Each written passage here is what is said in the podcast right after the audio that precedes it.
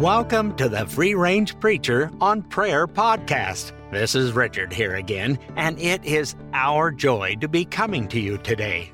Prayer is one of the most excellent means of nourishing the new nature and of causing the souls to flourish and prosper. It is a way to a life of communion with God. Encouragement from Jonathan Edwards. Cultivate a habit of communion with God.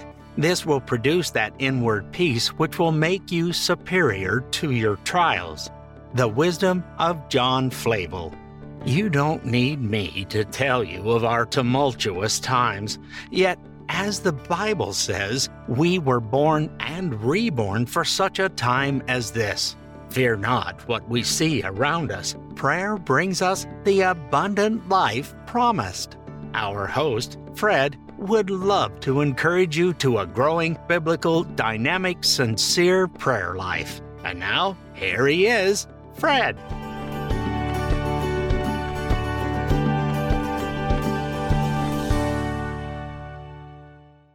Welcome to the Free Range Preacher on Prayer Podcast. Your principal, as always, as long as the Lord wills, is Fred, and that is me.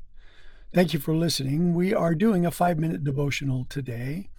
And we have maintained throughout the podcast that our converse with God, our conversation with God, our fellowship or community with God is grown and developed through reading the whole counsel of the Word of God and talking to Him. So, reading His Word, studying it, praying.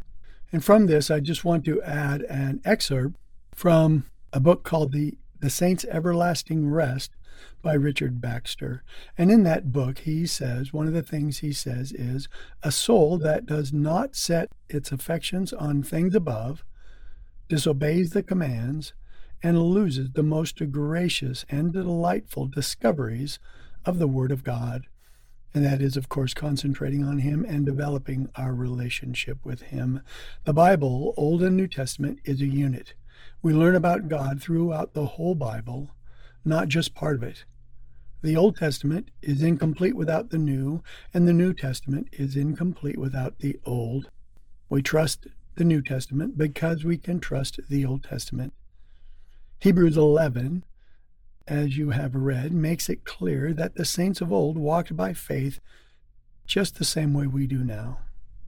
Our so what for this devotional is we want to encourage meditation and focus on God. And we're going to do that through the next three or four passages here, and then we will leave it up to you. Heavenly Father, thank you for today. We do pray you take these little loaves and little fishes that we have gleaned from your word and make them into a meal for the souls of your saints, that we know how important it is to learn of you and to talk to you. We commit this time in the name of the Father and the Son and the Holy Spirit. Amen. Hebrews 4:16, New Testament tells us, "Let us therefore draw near with confidence to the throne of grace, that we may receive mercy and may find grace to help in time of need." Jeremiah Old Testament 17, 12 and 13, Jeremiah says, "A glorious throne on high from the beginning." And our glorious throne on high is our God. O Lord, the hope of all Israel. All who forsake thee will be put to shame. Those who turn away on earth will be written down, because they have forsaken the fountain of living water. Prayerfully, you heard a couple of things you've heard before. We go to John 8. Jesus answered, and this is the woman at the well If you knew the gift of God, and who it is who says to you, Give me a drink, you would have asked him, and he would have given you living water. She said to him, Sir, you have nothing to draw with, and the well is deep. Where then do you get that living water? Later in their conversation, Jesus says, He who believes in me, as the scripture says, from his innermost being shall flow shall flow rivers of living water. But this he spoke of the Spirit, whom those who believed in were to receive, for the Spirit was not yet given, because Jesus had not yet been glorified. And the scripture Jesus is speaking of is also from the Old Testament. Prayerfully, you have some things to meditate on. I know I do. I love this passage. I love the way they fit together. And again, we give them to the glory of God. Thank you for listening. We are commended to the God, the Father, Son, and Holy Spirit.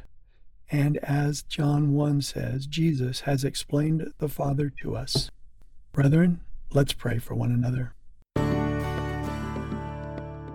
As always, thank you for listening. We look forward to hearing from you at www.frponprayer.com or freerangeprayer at gmail.com.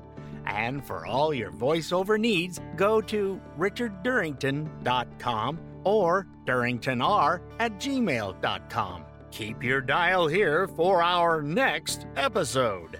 And if you have a dial, you just might need an upgrade.